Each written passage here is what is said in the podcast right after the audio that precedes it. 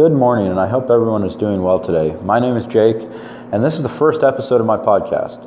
And so, what I wanted to do initially was introduce myself, give a little bit of a background about me, and then kind of discuss what I want this podcast to be about and the topics that I'm going to be covering, and just kind of give a brief overview of what anyone listening can expect in the future.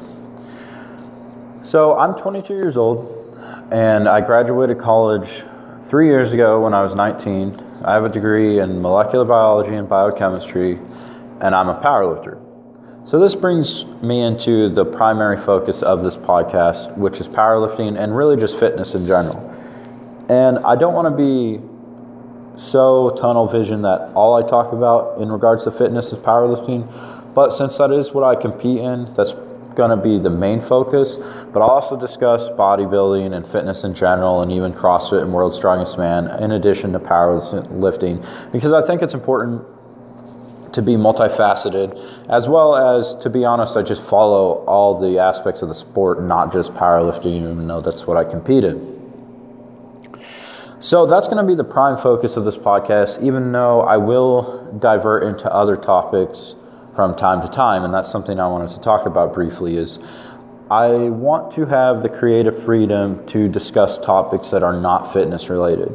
I have other interests outside of powerlifting and fitness that I'll probably want to discuss from time to time, and I would like the opportunity to be able to discuss them at my leisure.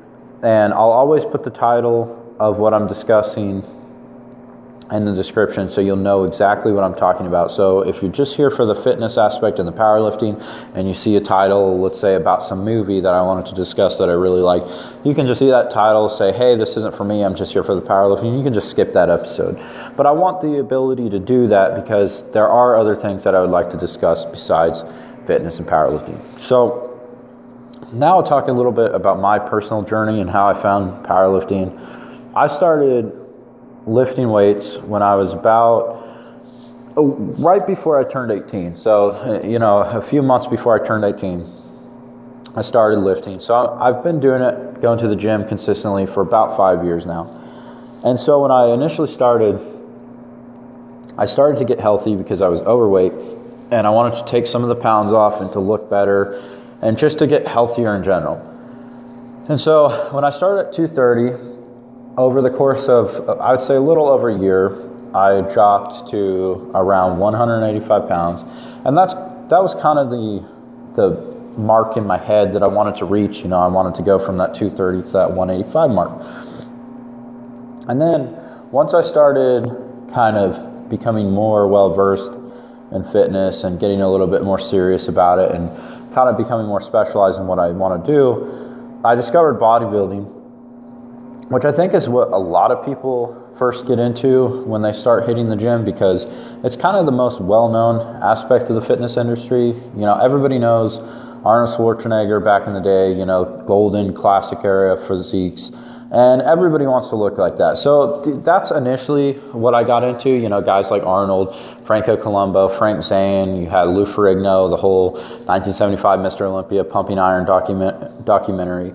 So I got into more serious aspects of fitness by starting to discover all these old school bodybuilders and starting to research and kind of look at them and what they were doing. And then I started to look at more modern bodybuilding. And I wasn't a huge fan of it. And I think that's that's something a lot of people come come to the conclusion of. With the advent of kind of the mass monster physique in the early 90s when Dorian Yates um, replaced Lee Haney as the reigning Mr. Olympia, I think a lot of people started to recognize that those physiques, while they're respectable and they're crazy and they require this insane amount of dedication, it wasn't something that people, I don't think, really wanted to strive for, other than the select few. So I always focused on wanting to look like the classic guys. You know, Frank Zane it wasn't a heavy guy. He was always under 200 pounds. He had a very aesthetic physique. So I'm like, you know, that's something that I can work towards. And I did for a while. You know, I had an, an, additional about year, year and a half where all I was focusing on was primarily hypertrophy and fat loss and getting my body fat percentage down to a manageable level. And that's what I did for a while. And that took me to where I was about 195 ish pounds. But throughout that whole process, while I started looking a lot better, I didn't particularly like the training. You know, I didn't like doing mostly high reps and high volume all the time. Now, I know there's a lot of guys that did really heavy training, like Yates did a lot of really heavy rows, and Kevin Levrone swears by heavy training. You have guys like Ronnie Coleman, who you know had famously the 800 uh, squat for two reps. So there were a lot of bodybuilders that did crazy weight training as well. But for the most part, it was, you know, four or five sets of 15 or running burnouts or, you know, whatever you want to do for hypertrophy. And I just, I got to a point where I was dreading going to the gym because you know, I didn't want to do 30 to 45 minutes of cardio and I didn't want to do all this volume. And I was spending, you know, two, two and a half hours a day in the gym and it just was making me miserable. And then the whole diet aspect, having to be really controlled on what you eat, which I'll probably touch on a lot in the future diet and, and how you should eat. Because I think there's actually a lot more flexibility and leeway in a diet than people imagine. Um, especially, you know, I'm not talking about guys that are competing at a high level because they, they got to be as strict as they possibly can. But for the majority of people, I think you can be a lot more flexible. Um, than they probably imagined. So I was training at this conventional gym while I was doing all this bodybuilding stuff. And one of my friends there, her husband was a powerlifter and trained at this other gym with the powerlifting coach. And this coach, um, I'm not going to name his name, but he's a pretty accomplished powerlifter.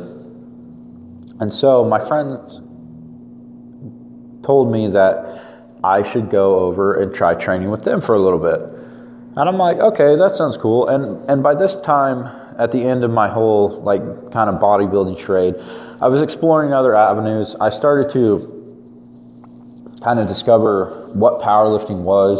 You know, I started seeing guys like Mark Bell and his whole slingshot and his uh, his whole how much you bench uh, website and all the products that he was selling and because of that, I found all his lifts, and then I started following, you know, guys like Matt Wenning and uh, Stan Efferding and Larry Williams and Blaine Sumner and Dennis Cornelius, all these guys. I, I was discovering the people that were at the top of their game or currently top of the game. And so I'm like, hey, this is pretty cool. You can focus on your three lifts. It's a combination of hypertrophy blocks and hypertrophy training as well as, you know, training crazy heavy. And so to me, that was something that I thought was really neat. So, uh, towards the end of my tenure at like a conventional gym, I started focusing more on just trying to add as much strength as I could. And I would say I was not incredibly successful. I definitely added, I definitely added weight to my lifts, but I, I didn't know a good program and I, I, didn't know how to set something up for maximal success. So when I started training with this powerlifting coach, he put me on his own program and the results that I got were just absolutely insane. You know, in about the year and a half, year and four months or so I've been powerlifting. When I started with him, my total was, you know, maybe a little over 1,100 pounds, and now I'm about at a 1,700. So, you know, in a matter of you know, less than a year and a half, I've raised my total getting close to 600 pounds, which is pretty crazy to me. You know, I'm squatting and deadlifting weights that I never thought, I, like, you know, I never imagined being able to squat over 600 pounds. Just something that I never, I never even thought about. You know, when you're in the gym, you see guys squatting three plates and you're like, holy crap, that's, that's crazy. But then you start adding six and seven plates and you're like, wow, we're, we're really getting serious. And it's something I never thought I'd do. So when I started training with my coach, I started developing this really crazy passion for powerlifting. And it's something that I think was really good for me because I went from training and being miserable to looking forward to training every single day. You know, throughout the day, I'm thinking about training the next day. I'm thinking what I can do better. So I developed this really high passion for the sport, and I still have that. I haven't lost an ounce of that passion since I've started. So I think that's pretty cool. And something I want to talk about real quick, and I'm probably going to end after I cover this little topic, is something that is really unique to powerlifting and a lot of strength sports, and it's the fact that they're so accessible. And this is something I find really fascinating about the sports, and I think this is the reason, one of the reasons that it's powerlifting is actually growing a lot in recent years. Uh, also because of the whole raw movement, a lot of people are going raw. But I think one of the other reasons is the fact that it's so accessible.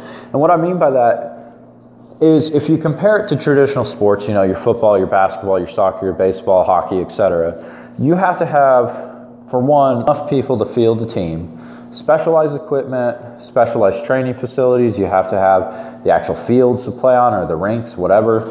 And so, the nice thing about powerlifting is you can completely be a successful powerlifter by yourself with no more equipment than a barbell, a squat rack, a bench, and some weights. That's all you need. And when you compare that to the amount of stuff you need for other sports, it's so minute you know, anyone can pick up a barbell and learn the three movements. And I think that's something that's really neat about powerlifting is the fact that anyone can pick it up. You know, anyone can just if you if you have access to a gym, you can be a powerlifter as long as you dedicate yourself to it. So I think that's another thing that's really fascinated me about the sport on top of the fact that since I've been competing, I don't know if I've ever met nicer people than while competing. You know, the people cheering loudest for you at these meets and these competitions are the people you're actually competing against, which is just something that's that culture that's just not present in other sports, at least not very often. You know, I had guys competing in the same class in the same age group as me, yelling at me to get my deadlift in my last meet. And that's something that's really cool. And I was doing the same. The camaraderie that you can find in powerlifting, it to me is second to none. So I think that's really awesome. So I kind of rambled a little bit at the beginning or at, towards the end, and uh, I, I, I don't think that's a bad thing. I kind of wanted this podcast to be more uncut and just me sharing my thoughts and not have to worry about any kind of set format. But I'll obviously have topics, and I'm sure there will be times when it's more of a specialized topic that I'll actually write out, you know, more of a points and stuff of that nature to make it a little more flowing and and logical throughout the progression. But yeah, I just wanted to sit down and have a little bit of discussion about myself, kind of my background and, and what I do and what, what I want this podcast to be about. And so, yeah, I hope uh, hope you enjoyed, and I will uh, probably post. I'm going to try to post podcasts either every day or every other day in the morning. Haven't decided. It just depends on on my schedule. I'm I'm pretty busy, so if I have a podcast that runs a little bit longer, it's going to be hard to do. If there's a topic I want to cover that's a little lengthy, they might be that might be a little more sparse. But yeah, thanks for listening. Hope everyone has a great day, and I'm signing out.